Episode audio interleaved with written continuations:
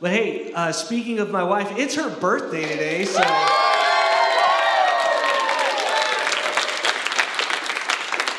Isn't that awesome?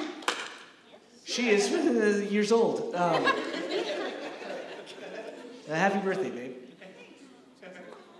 Yeah, she's amazing. But uh, I'm really glad that y'all got to meet my friend Michael Jackson. He's the guy that I've talked about so many times, so many sermon examples. And if you've hung out with me at any point and, and asked me about what small group was like or what college was like for me, you've heard a story.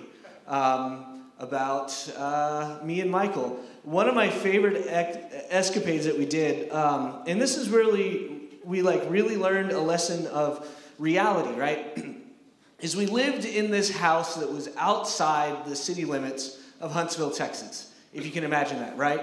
We're on three acres of land. We're not within the city limits. It's just, we're out there. We're out there. We're actually closer to like the state prison graveyard, like the body farm, than than we were to like the actual city. Okay, like that's that's where we lived. Okay, and so because of that, you had to pay extra to have trash come and pick up. Okay. And in us being the, the miserly and, and wise young men that we were, we're like, we're not paying that. And so what we would do is when our trash can would get full, we would, you know, tie it up and then throw it in the back of our buddy's pickup and we drive to our church and just throw it in the church dumpster, you know? just like any good people would do, right? Every now and again, you'd have a couple bags because you were lazy or you didn't get to it, or we'd just be really stupid and burn it, you know? And uh, so one year, I remember um, our friend that had the pickup truck, he, he went home for the summer, and, and my buddy Jeff, he left, and so we didn't have like a pickup truck to get the trash to the church, right? To the dumpster to throw it away. And so our problem solving skills, right? We're, we're still not going to pay money. We're still not going to have like the proper thing done, right? And you can only burn trash so many times before it starts to really smell bad. You know what I mean? I think one time I was walking past the burn pile and like it exploded because there was like a, a can of hairspray or something in there. I, I legit thought I was to die. I'm like, well, this is how it ends. I get pelted with trash. Anyway. Um, but yeah, so our trash can gets full and we can't fit anymore. You know, you're cramming, trying to get the lid to snap on, the lid doesn't snap on, right? And so Michael and I are like, what do we do? So we decided that the best thing to do would be to buy another trash can, right? So we went and bought another trash can. Well, guess what happens with that one? It filled up, right? And then we're like, what do you do? Well, it worked twice, so let's just go buy another trash can. So we built, we did this until there was five trash cans lined up, right? We would like sprint from our cars to the back door because we park around the back. We'd sprint from the car to the back door or from the back door to the car because the smell was so terrible. Because there's another part, right? We couldn't snap the lids on. Okay, we couldn't snap lids on. And so this invited every raccoon in all of Walker County to come and invade our trash. So they're like dumpster diving, right? And they're like the fattest raccoons ever, right? And then on top of that, it happened to be one of the wettest summers in Walker County. And so not only are we living in this house with no gutters, right? But we have five trash cans lined up with no lids. The bags have been shredded by raccoons and it's filling up with water, right? It sits like this all summer long, right? So we have fermented trash stew, like just brewing, right? It's, so, it's like straight out of a nightmare, right? It's the most foul smell, right? And so finally, Jeff comes back, right? We're like, Jeff, we need your truck. We need it bad right? We need you to come out here. So we round up like all the guys, right? We round up everybody from our small groups. And we're like, okay, we're gonna we're gonna get this done. So first we come over and we try and move one can, and it's like what a 20 gallon can. It was huge, like one of those big ones, and it was full of water and trash. You know, the trash juice, juice, and, and we couldn't lift it. It was too heavy, right? But luckily, luckily, brilliantly, one of those five trash cans that we had purchased had wheels on it right? And so our friend Simeon, being the brilliant tactician that he is, said, Get a rope. We'll tie this trash can to the back of the truck and we'll just pull it to the church and dump it. We're like, Yes! what could possibly go wrong, right? And so that's what we do. We tie it, right? And our buddy Jeff, he's he's smart. Jeff is kind of smart, right? I think he's made something of himself, right? And so Jeff like is gingerly trying to like round the corner of the driveway because we bend and park behind. You know, he's trying to round the corner of the driveway, right? And, and, and he's going too slow, and the trash can won't move. And my buddy Simeon, he's just like, Jeff, get out of the truck. I got this, right? So Simeon hops in. The rest of us are standing by the trash soup, right? There. And then my friend Jeff stands on the opposite side of the driveway, away from the house, right? Simeon guns it, just floors it, and slings that trash juice all over Jeff. I mean, just flings it, right? And the, I, to this day, one of the most crystal clear memories I have is Jeff Clifton covered in trash soup, dry heaving in the yard, going,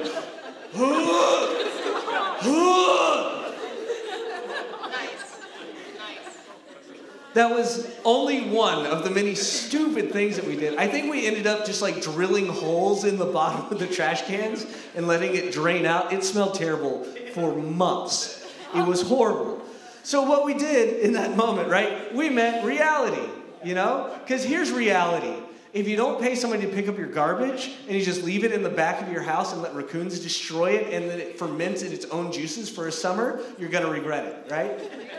That's reality. You're welcome.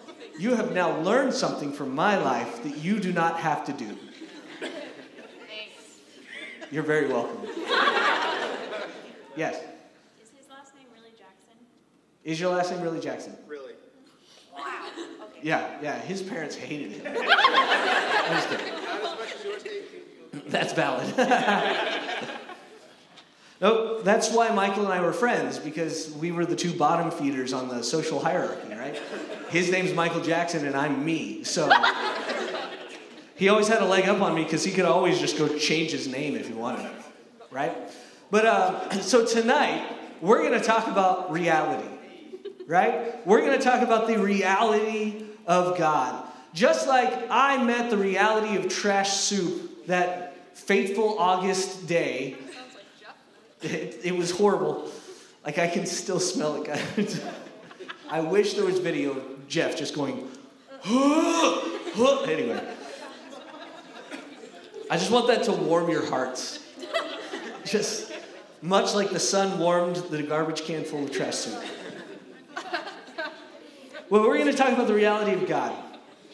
And if you have your Bibles with you, open up to Luke 17, verse 7. We're going to go 7 through 10. And if you stole your Gideon Bible from the hotel, page 892. I'm going to make that joke forever.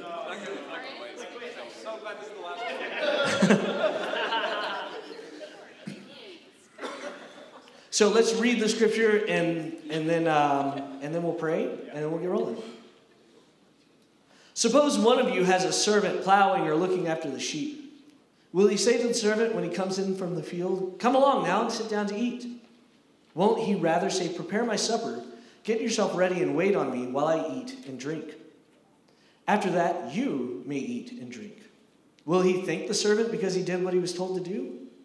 So you also, when you have done everything you were told to do, should say, We are unworthy servants. We have only done our duty. Heavenly Father, Lord, I pray that you would speak to us tonight. God, we surrender all of our rights and submit ourselves to you. Holy Spirit, we want you to speak to our hearts. We want you to speak to our minds. We want you to change what needs to be changed. We love you, Father. Amen.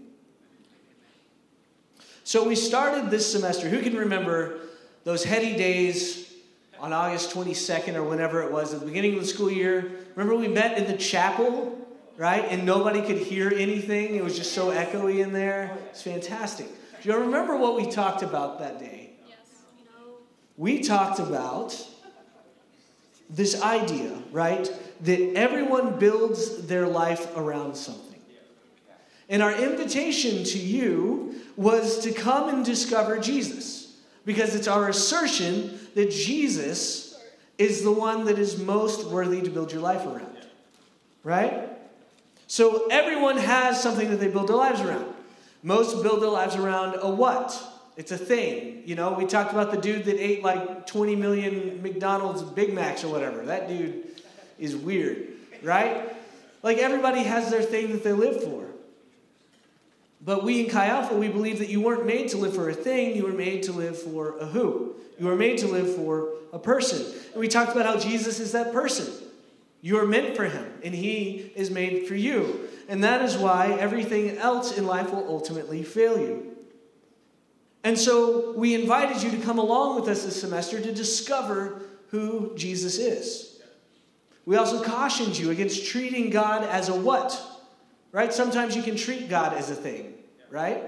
I, I hear it over and over and over that when people treat God as a thing, right? but you were made for a who.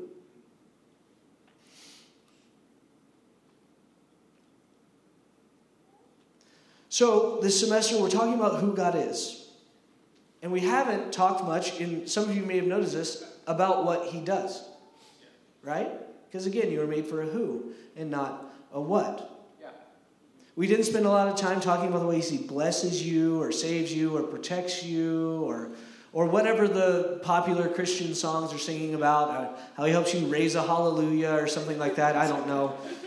There was water mentioned in the song at some point, I think. Right? We didn't talk about any of that stuff. Because a what doesn't deserve to be at the center of your life, a who does. Like, think about it this way, and this might help some of you out there, right, to understand what I mean, right? So, what gives somebody the right to tell you what to do in your life? And let's say, let's say you have like girls. Let's say you have a boyfriend, right? And he's very strong.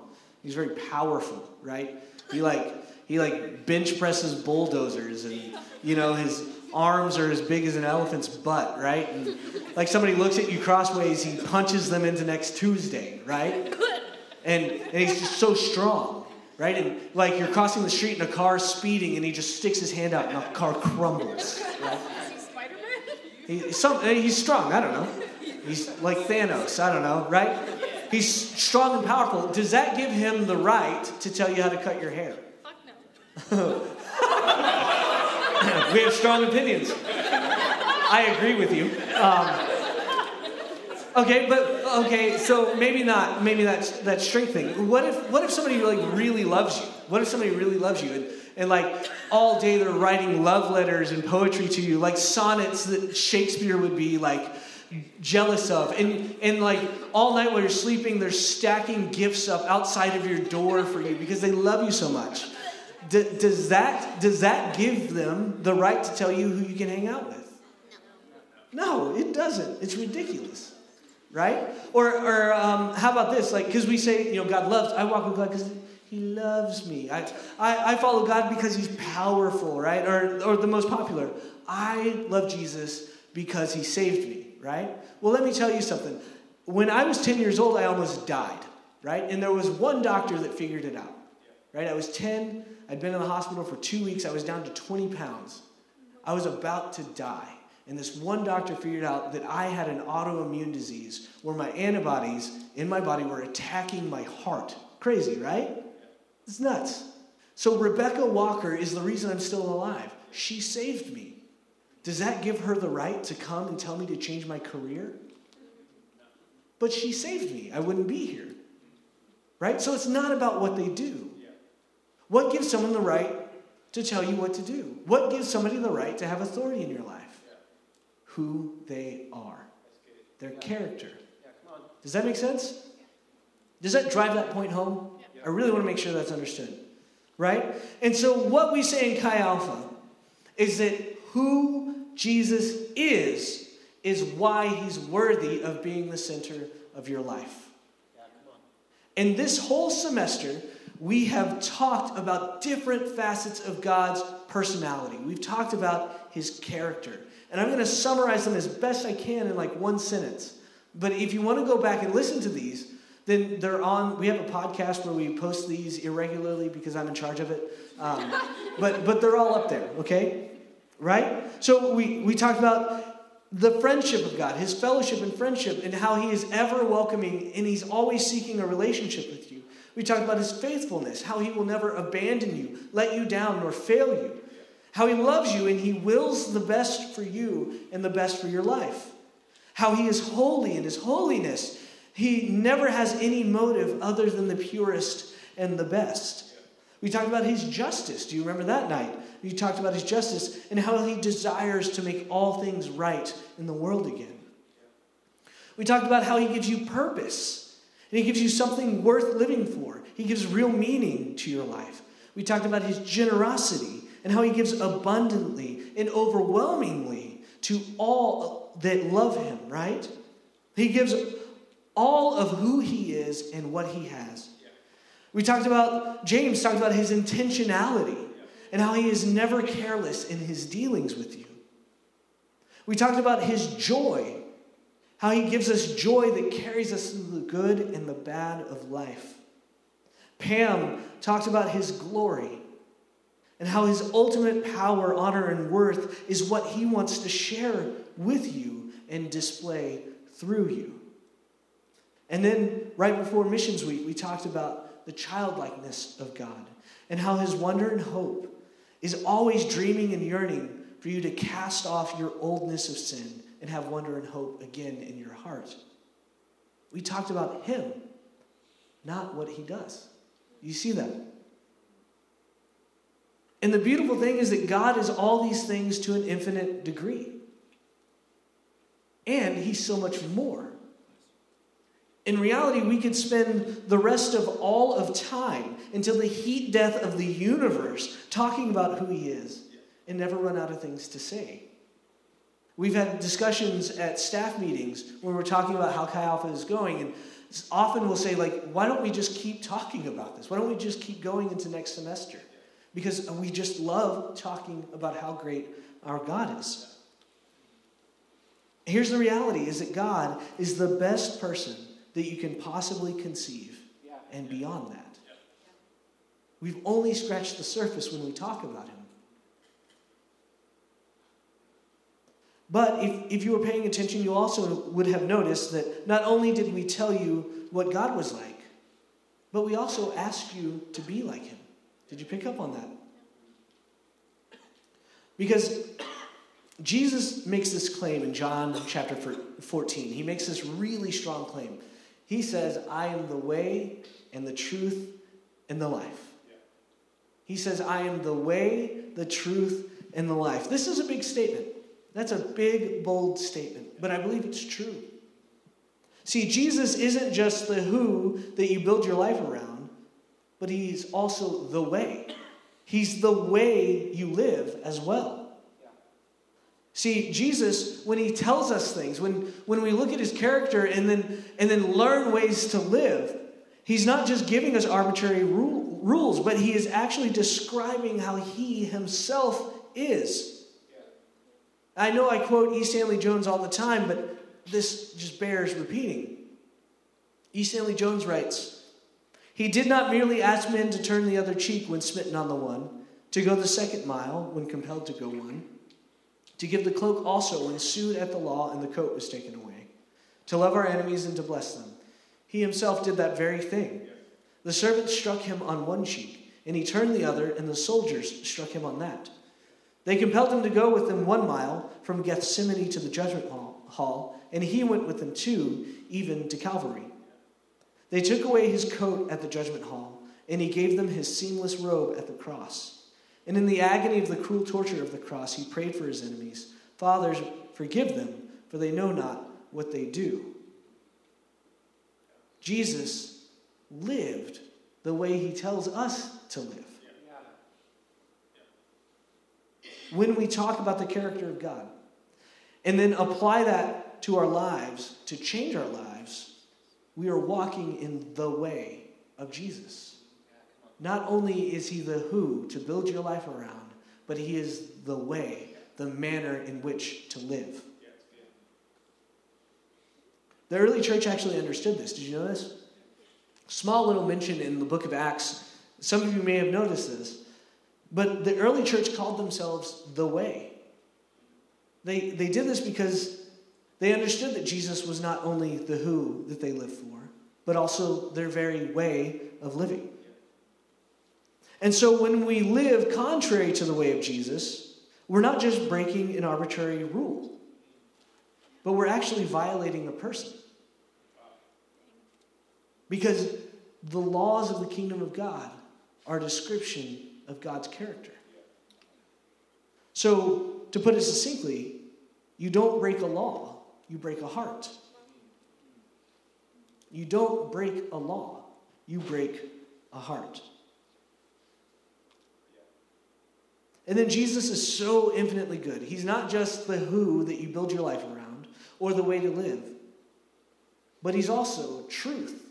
I am the way, the truth. He's the truth of reality. In case you were starting to wax a little, you know, like um, pluralistic and thinking, well, there's lots of ways. Jesus slams that door shut by saying, I am the truth, because there's only one truth. There is an objective truth. I want to direct your attention to these two scriptures, Genesis 1.27 and 2 Corinthians 4.4. And I want to point something out to you that I thought was really interesting. So Genesis 1.27, this is the creation of man on the sixth day. And it says, So God created mankind in his own image. And then we know the story, there's the fall of man and all the bad stuff happens, right? And then in 2 Corinthians chapter 4, verse 4, Paul writes this. He says, The God of this age has blinded the minds of unbelievers, so that they cannot see the light of the gospel that displays the glory of Christ, who is the image of God. But wait, Scroggins. How can we be in the image of God and Jesus be the image of God?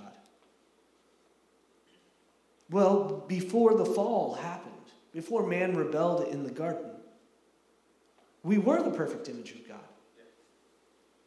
After we sinned, we became corrupted. We became a broken and shattered image of God. But Jesus, like a shooting star through the night sky, enlightened us as to what God really looked like. And He is the perfect, uncorrupted image of God. See, Jesus is what we were always intended to be.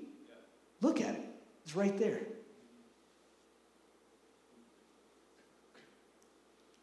So here's the truth of it you were made to be like Jesus. You were made to be like Jesus. And when we go against this, we live and live contrary to the character of Jesus, we actively run against the grain of reality. And that's, that's how we get splinters in our hearts, in our souls, right? I mean, think about it. Why does a lie detector work? Have you ever thought about that? Why does a lie detector work? It detects stress. Your heart rate goes, goes up, your, your blood pressure goes up, the, the very electroconductivity of your skin changes because you weren't made to lie.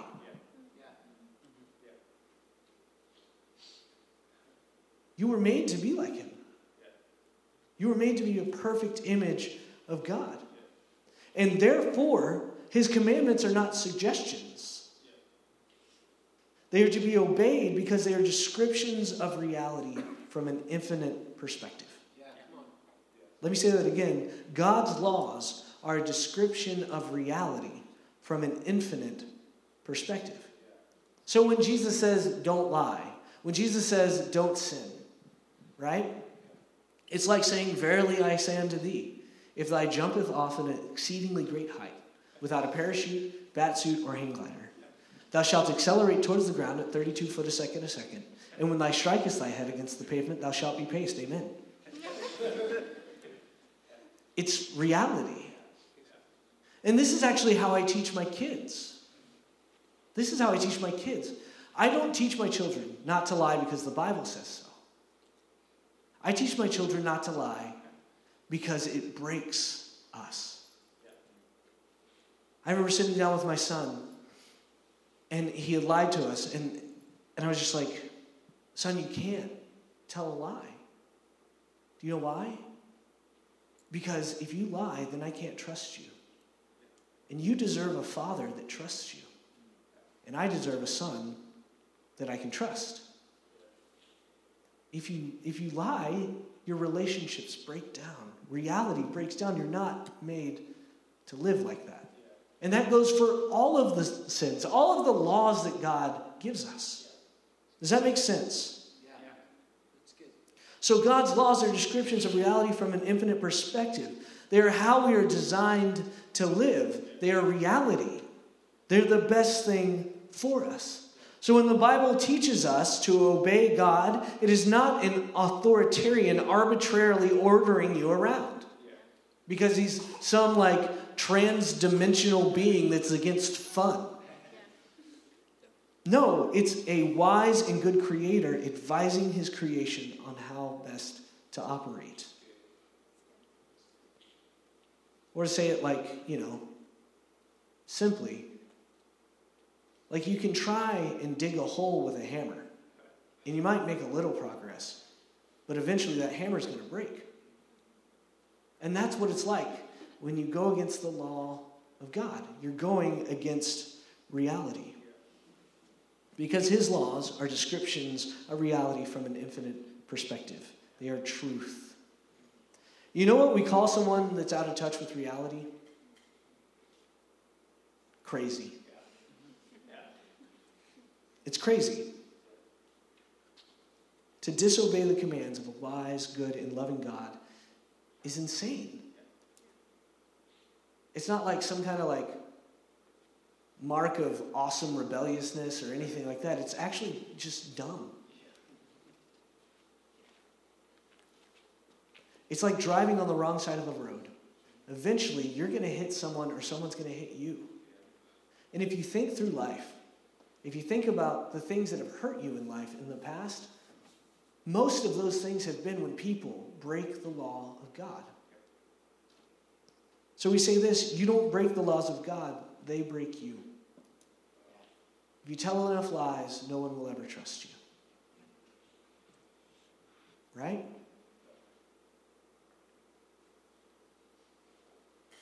I tell this story often because I think it illustrates the point really well. Um, but I remember uh, when I used to run a restaurant, I was a restaurant manager, and it was this terrible place. I called it the, the restaurant, the toilet that was shaped like a restaurant. I hated it. But um, one of my servers, uh, I was the manager, and one of the waitresses, she, um, she found out somehow that, that I had saved myself for marriage, right? And uh, she was like making fun of me a lot, right? And like some, you know, some Christians are like that's persecution. Like that's not that's not persecution. Like being fed to a lion, that's like persecution. This is just like oh, she's picking on me. Who cares, right? So she was making fun of me, and a couple other people joined in, like nerd, virgin. Like yeah, well, I was. You know, I don't care. Like I'm married now, it's awesome. You know. And and they were just like the whole shift, right? The whole shift. They're ragging on me. And I remember like finally we're settling up and, and like she's at the front and we're doing all the paperwork stuff that we have to do. And I remember asking her, I said, Morgan, you've, you've been making fun of me about this all day. Have you ever have you ever stopped to think about maybe, like maybe why it's right to save yourself from marriage? She's like, no.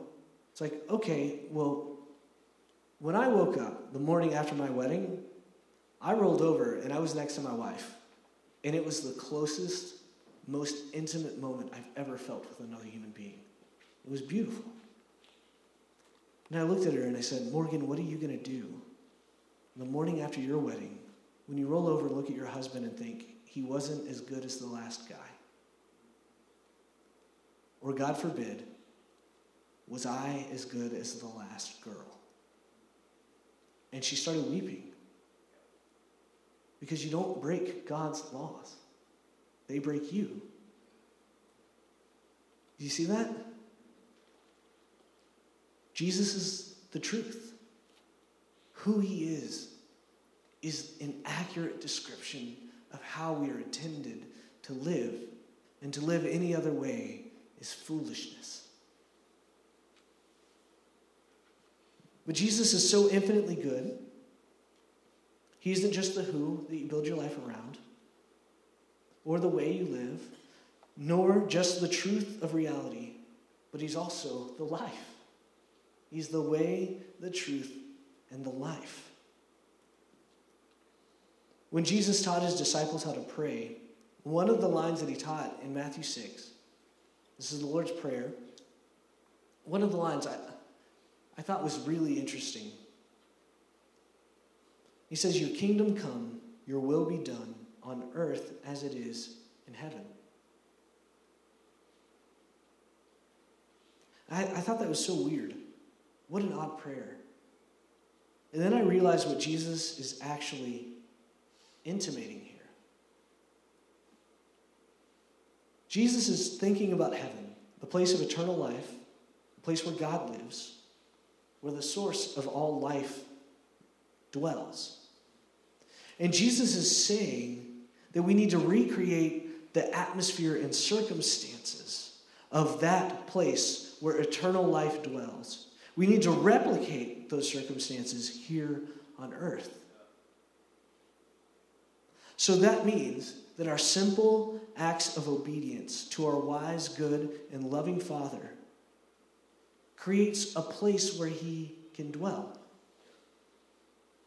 Does that make sense? Is that too out there? John writes it like this. John phrases it this way in his letter. He says, The world and its desires pass away, but whoever does the will of God lives forever.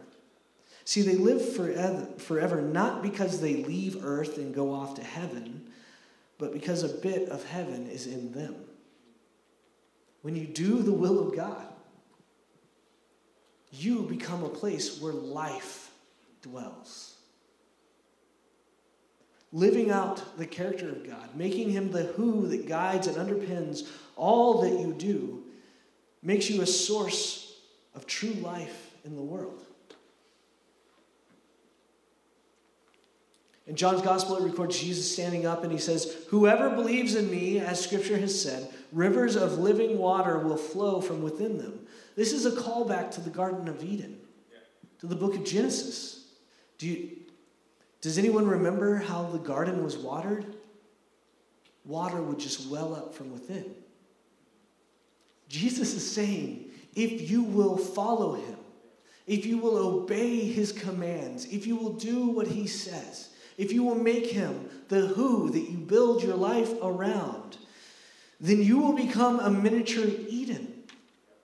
You will become like this place of life springing up. You will become an oasis in a desolate world. And wherever you go, you will bring a little bit of heaven with you. But to live against God's commands is to cut yourself off from the source of life and to live a life of brokenness. That's why G.K. Chesterton says that we sin and grow old, and our Father in heaven remains young. So, in our stupidity, in our madness, we, we live against the reality of God, and we live a life of brokenness. We break the hearts of others, we break ourselves. We slowly grow despairing of our very lives. So instead of friendship, we become friendless. We become isolation, little islands of isolation. We drive others away or we shut ourselves off. Instead of a life with faithfulness, we become faithless. We become quick to throw people away quick to break promises, quick to betray, and quick to be betrayed. Like a barren rock in the middle of an ocean, self reliant but useless. Instead of love, we become loveless, incapable of caring for others outside of ourselves. Every action twinged with selfish gain. Instead of becoming holy, we become pragmatic we don't seek the best for others, we seek the easiest and most convenient ways and means for ourselves. Instead of justice, we become unjust. And it becomes a winner take all survival of the fittest ethic in our lives. And like some kind of animal, we become red in tooth and claw, seek to dominate. Instead of having real purpose, we're left with purposelessness.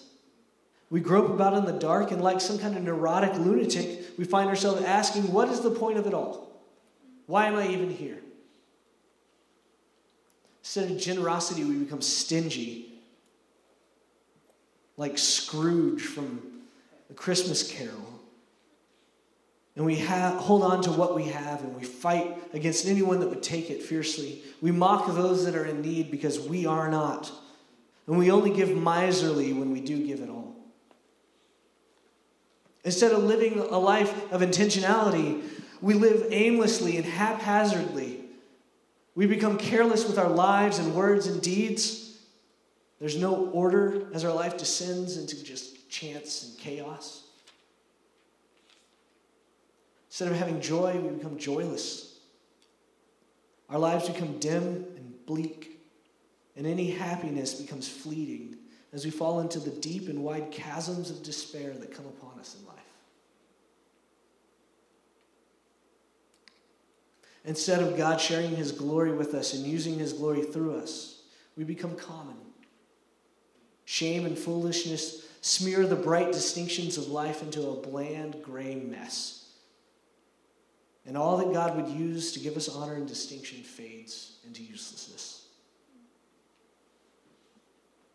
Instead of being childlike, we, we become cynical and decrepit. Cynicism dominates our lives as we seek to keep our hearts safe from foolish hopes. So we lock it up tight. And our fortresses that we build around our hearts become a tomb. And then what was once young grows tired and cold. And what I just described is a broken person. Because they went against the reality of who God is. And maybe I described some of you in this room.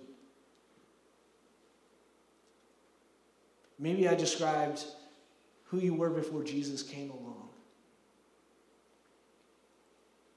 Or maybe I described somebody that you love. What I do know is that I described at least someone else on this planet. And that's why we're doing missions trips. That's why we emphasize meeting people on the campus. Do you remember what it was like to live without joy?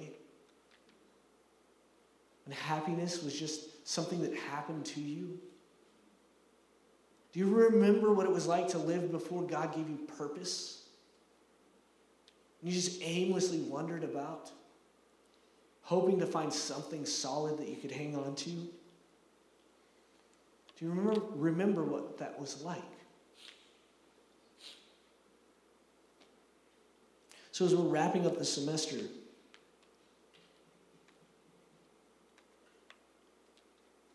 and the band can come back up.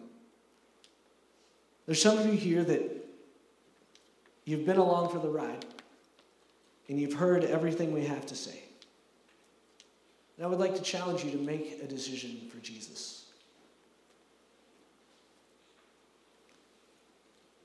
I think that we've shown that He is the best thing for you, that He is the one thing that is strong enough and worthy enough to support your life. And if that's you, you don't have to like raise your hand or anything like that, but you do have to pray. So the person that brought you or the person that's sitting next to you, they want to pray with you. And then for the rest of us, for the rest of us, we're about to go home. We're going to get through this finals week, and it might break us, but we can make it. But then we're going to go home. And there's someone back home a mom, a dad, a sister, a brother, a friend from high school. There's someone that is groping about in the darkness and despairing of life. Because those of us that are in that category, what we've done is we've submitted ourselves to the reality. We submitted ourselves to His way, His truth, and we've joined in and partake of His life. And when we do that, when we really follow Jesus and obey His commands, live like He lived, speak truth like He spoke, and have life like He has life, you become the very thing that God has made you to very thing that He hoped you would be. You became like Him, you became like His Son, the way that you were always intended to be. And what's going to happen if you live this way, if you put on the character and nature of God, if you put on the character of Christ and you go back home, people are going to look at you They're going to say, Who are you? What changed? You'll be like a city shining on a hill that can't be hidden. Have you heard that before? But what you will find is that this is the most natural way of living. Your mind may be thinking, Scroggins, it's so hard to live like. How can I offer friendship to everyone? How can I be faithful to everyone? How can I be generous and all of these things? I've got like 18 tests coming up. I don't have joy. I've got panic.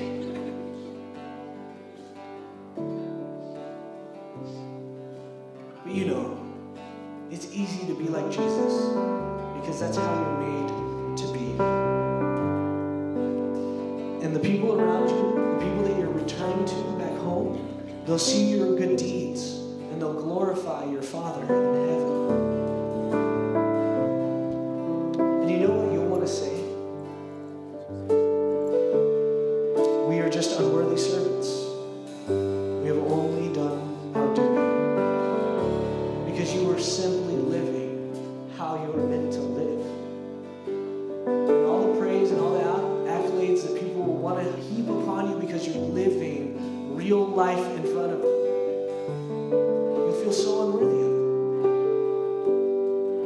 Just